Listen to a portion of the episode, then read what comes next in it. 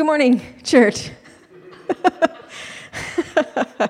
Totally natural. That looked totally natural. We're here for you. Good morning. It's Sunday morning, and you're at church. Um, Jim wanted me to tell all of you on the internet, because we all just heard it. It's a big secret, um, that Brookie and Rick are working on a new way to get us on Facebook that maybe won't sound so horrible. Um, so just know that we know the volume is kind of garbage. We're working on it, and uh, you could pray for us and send donations in for whatever we need to buy for that. So it was gadsden vineyard dot org slash give slash html slash put your money here dot com. um, so anyway, welcome. My name is Jamie. I am one of the pastors here. I'm not just a clown. Oh, man, let's pray. Uh, Lord, thank you for this day. Thank you for this gathering of people here and online and for your churches everywhere. Thank you for the continued healing that you have done in Matt and in Miss Phyllis.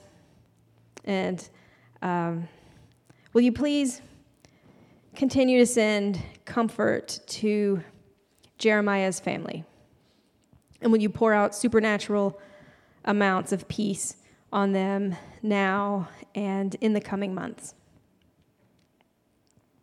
We thank you for your grace and your mercy and your peace. And will you help us to hear your truth today? In Jesus' name, amen. Amen.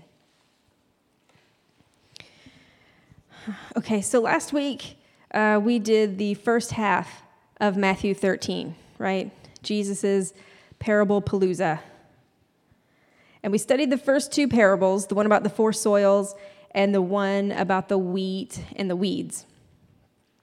And those were pretty easy ones because Jesus explains to the disciples exactly what he meant in those parables. And the next part here contains five more parables, and um, and he only explains one of those.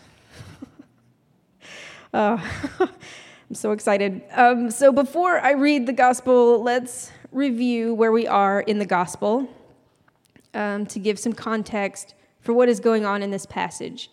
And I know this is a lot of repetition, but I feel like maybe we will learn it better if we keep talking about this. So Jesus has called his disciples, and he has preached the Sermon on the Mount, and he's really um, getting quite famous. And he's impressed a lot of people with his direct way of teaching. And he sent his disciples out to surrounding areas to preach um, to what he called the lost sheep of Israel. All right, and they're to preach, the kingdom of heaven is near, and they are to heal the sick and raise the dead and cleanse the lepers. Right, and that's in chapter ten. Right, and he, he basically, he gives his disciples the authority to do all of these amazing things that he himself has been doing. So he sends them out, and uh, he prophesies over them.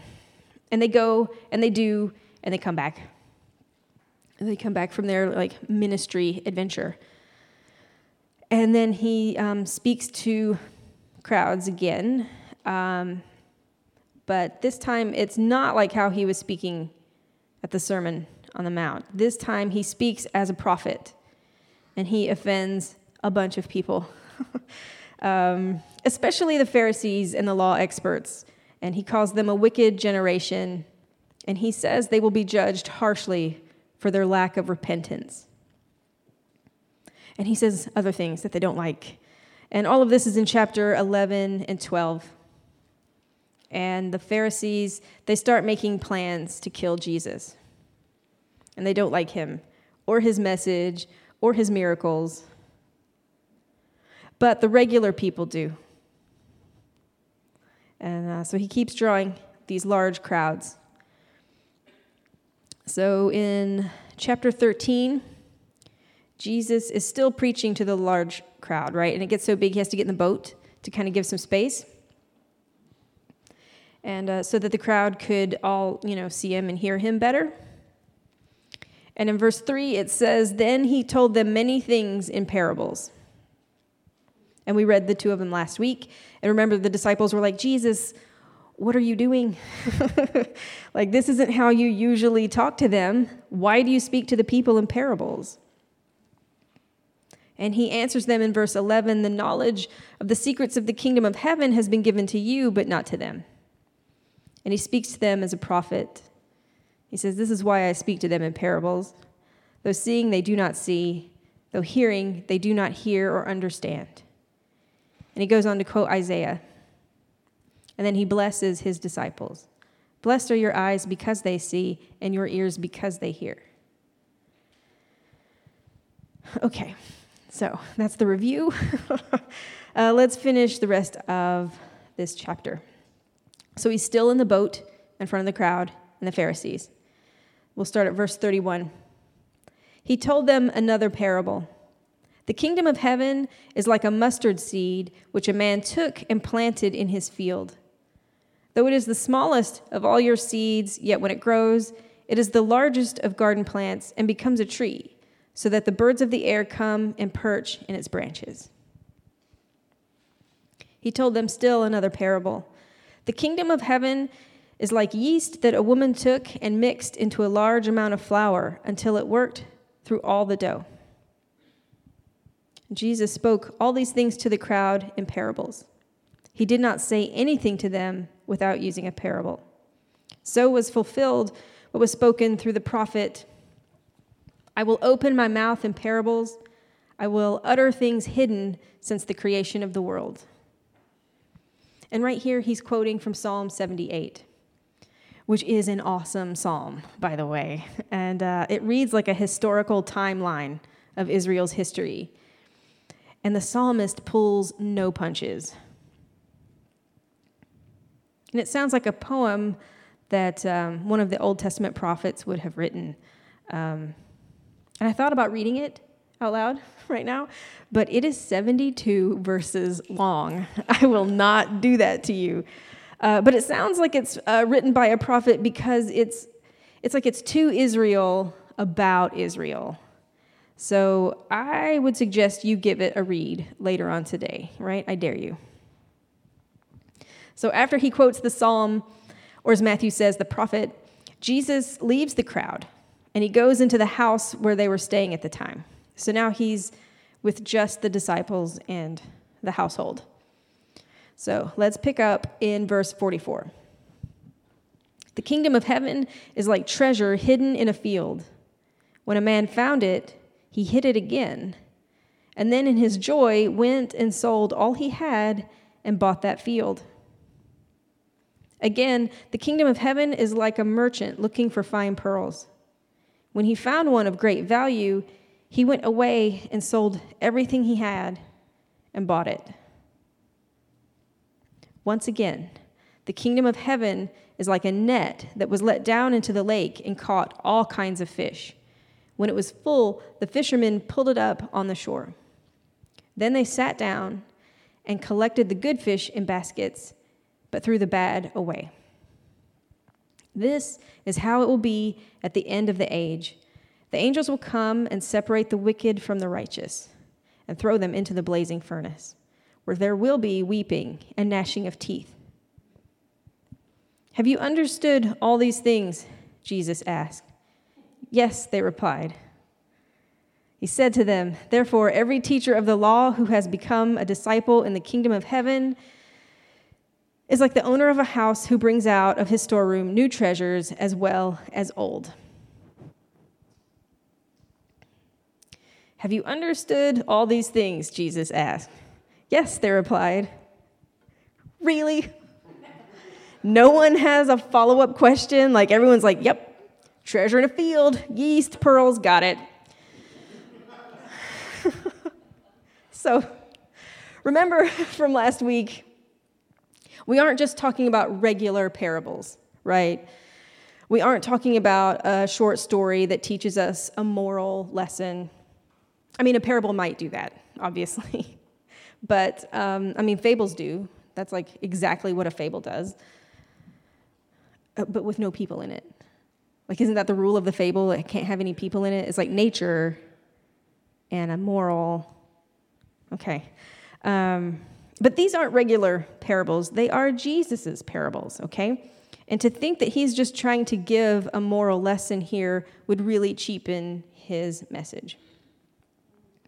And last week I mentioned that N T Wright said that um, Jesus's parables are stories that conceal and reveal the message of God's kingdom, right? Which is pretty much what Jesus was saying when the disciples asked, like, why are you talking in parables?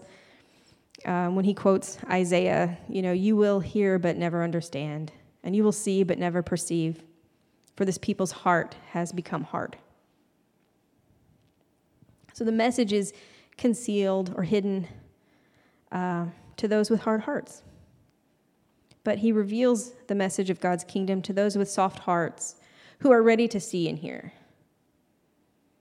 Right? That's what he's telling his disciples. And they're blessed because their eyes see and their ears hear. And uh, N T Wright, he went on to say that the parables are told as kingdom explanations for Jesus' kingdom actions. And then he says that thing I really liked, that uh, the parables are saying, don't be surprised, but this is what it looks like when God's in charge. I still love that. I just, I ate on that all week long. And that is from his book, Simply Jesus, in case anyone's like, where's she getting this? Like, I want to know. I demand answers. It's Simply Jesus. Buy it. It's great.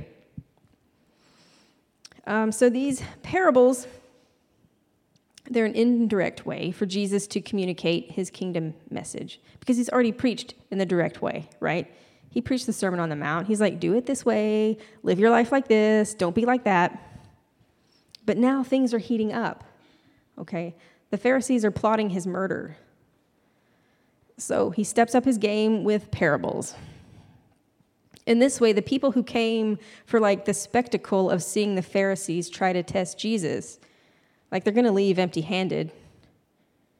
They're going to go back and say, like, yeah, you know, I went to hear that Jesus guy preach because uh, I heard he was such a good preacher, right? And I heard the Pharisees were going to try to catch him in a lie. But there was not a show at all. Like, he just told some stories about seeds and bread. And honestly, that's me. That would totally be my hearing of this. If I went, I'd be like, I don't get it. Right? But Jimmy and Liz, like on the way back home, we'd be walking and they would oh, they would be talking about it constantly. Like, oh my gosh, wasn't that cool? Like, the kingdom of heaven is like small hidden things. You know, like, what? Yeah, and how they get bigger? Like, what, is that what that was about? I thought it was like a guy that's bad at farming. That's what I got from that story.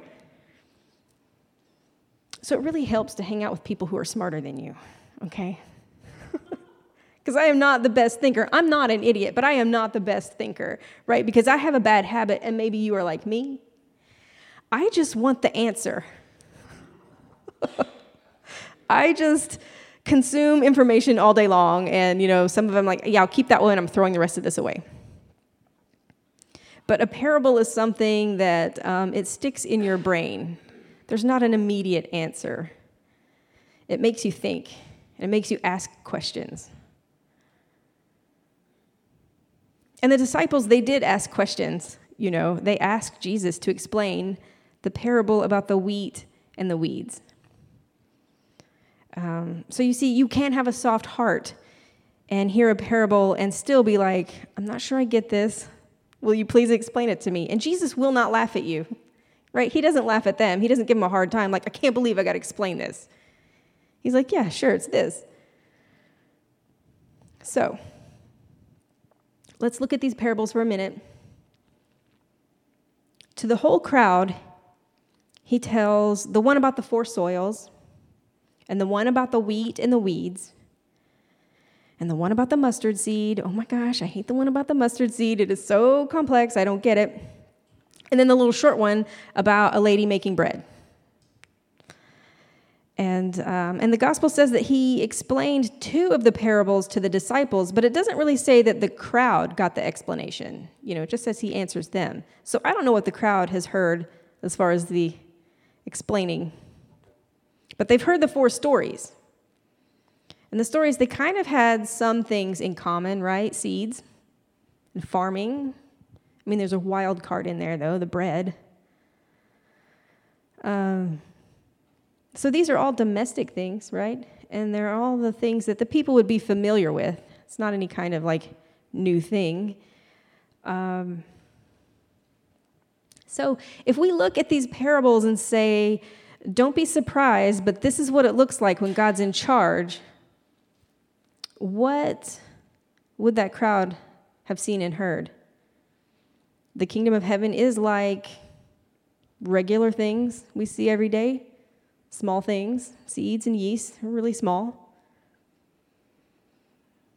Okay, that's good. They are really small things that over time they make more things, you know. The seeds grow a crop, he says one hundred, sixty, thirty times more. And the yeast makes dough get bigger, right? The loaves get bigger. And your bread is good. You ever accidentally not add the yeast? Or like you use the wrong flour, and then you get, you're like, oh my gosh, this is tragic. Yeah. Mm. Yes. That's it. Here's, here's your communion wafers. They're homemade this week. My bread did not turn out. So maybe that's what some of the soft-hearted, ready-to-listen part of the crowd left with, you know?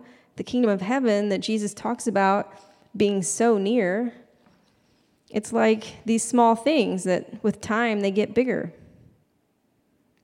And, uh, you know, and seeds make wheat, yeah? I mean, wheat seeds turn into wheat. And wheat makes flour, and flour makes bread. So we eat, you know, and the kingdom of heaven, it feeds us. It's life. And there's another theme in these parables. It's hiddenness. And the crowd may not have picked up on it because they didn't hear the other parables. But the disciples would have noticed because Jesus had just told them that they have knowledge of the secrets of heaven. And secrets are hidden things. And when seeds are planted, like the mustard seed in the parable, you know, the seeds are hidden in the dirt. And some of the translations say, uh, the kingdom of heaven is like leaven that a woman took and hid in three measures of flour. And Jesus compares the kingdom of heaven like a treasure hidden in a field that a guy finds and then he re-hides it.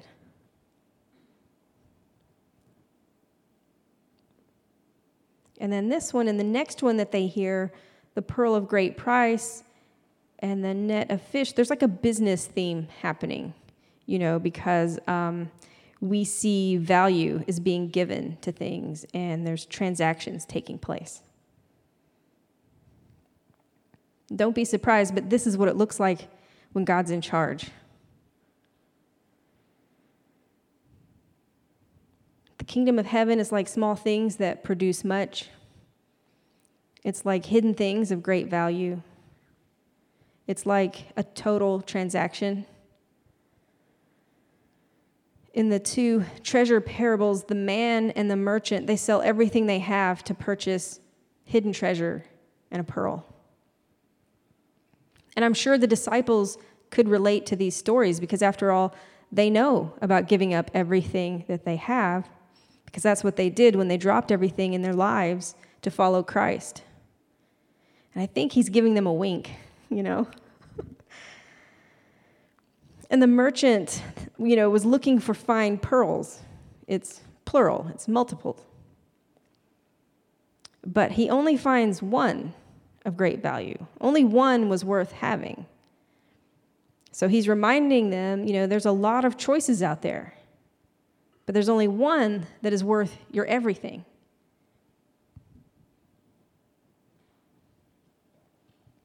And the last one he tells his disciples is about the fishermen, and you know their ears perked up, right? They're like, fishermen, that's us, that's what we do, right? Because he first called his disciples and they were fishing, and he's like, come follow me, I'll make you fishers of men. So you know they got to be paying attention to this one. And then this one is really similar to the one from last week about the wheat and the weeds, right? The fishermen pull up the net, all kinds of fish. They separate the good fish, uh, keep it. They get rid of the bad fish. So it's another parable about separation, right? The wheat and the weeds get separated, and the good and the bad fish get separated. And don't be surprised, you guys, but this is what it looks like when God's in charge. There's separation that happens. And he explains that parable to them, even though it's so like the other parable that you have to wonder like why he would explain one that is like just like the other one and not explain the yeast one or the pearl one. I'm not mad. But um, I have a feeling that he wanted to make very clear to the disciples that they are not the fishermen who get to do the separating, right? In case they thought differently. He tells them the angels are doing the separating. He makes it clear that it's not their job. And likewise for us, he's making it clear it is not our job to judge. Yeah. You guys want to take a moment and repent? Yeah, me too.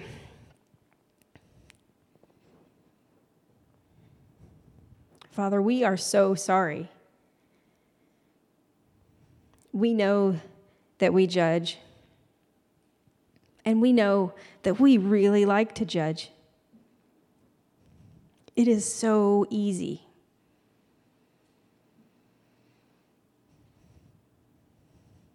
But we are so sorry. It is not our job.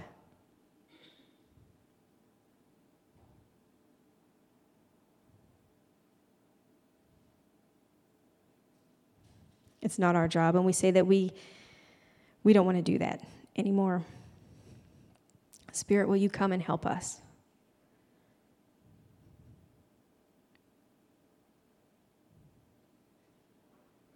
Move in our lives and help us to lay judgment at God's feet.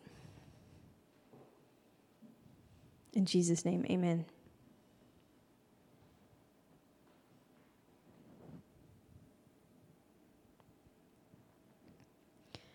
That was not on my page, so I am lost completely.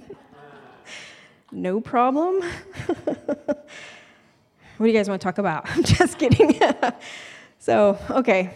After hearing all of his parables, um, Jesus asks them, have you understood all these things? Yes, they answer. And I believe them. They've seen all of this with their own eyes. They've lived it. They've seen how the message of God's kingdom has landed on different soils. And they know how the kingdom can take small things and grow them into plenty. And they've learned about hidden things, right? They've been gifted the secrets of the kingdom. And they know about giving up everything to obtain this new treasured life. And they know at the end of it all, there will be judgment. And Jesus, he believes them too, right? He takes their yes as yes. And he says, therefore, every teacher of the law who has become a disciple in the kingdom of heaven is like the owner of a house who brings out of his storeroom new treasures as well as old. And oh my gosh, can you believe he sneaks in this parable at the very last like that? Yeah, it's like a hidden track at the end of an album.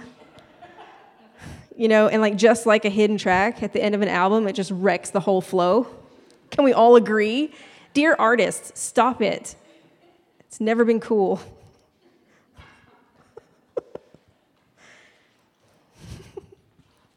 No, I challenge you. You tell me a hidden track that like didn't wreck the album.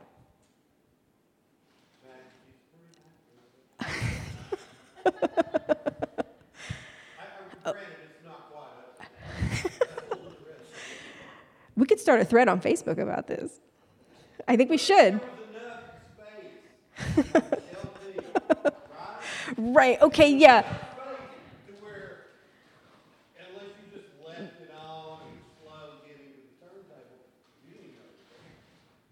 You know, that's true. It would be different for like C D media than vinyl media when you're having to like swap things around. Okay, maybe hidden tracks. Might not all, hashtag not all hidden tracks. Okay. What were we talking about? Oh, he sneaks in that last parable, right? You just when you thought we were like done with a parable, he's like, and don't forget it's like a parable. Like, what? It's Yeah. Yes. Yeah, just tack one on at the end when you were just getting comfortable. Like, don't be surprised. But this is what it looks like when God's in charge. So, um, fine. We'll do this one too. When he says teacher of the law, right, he's meaning a faithful Jewish person, uh, one who's faithful to God the Father. And when he says disciple in the kingdom of heaven, he means one who is faithful to Jesus, the Messiah. So basically, the ones who are faithful to the Father and become faithful to the Son as well, they have old and new treasures to offer, right? They have the law, the gift that God gave to his people to separate them from being like other people, right? Keeping the law kept them holy, kept them separated. And now they have new treasure, right? The grace and the salvation of Jesus Christ. Amen? Can we be done with the parables forever? Uh, right, so that's the parables of Matthew thirteen.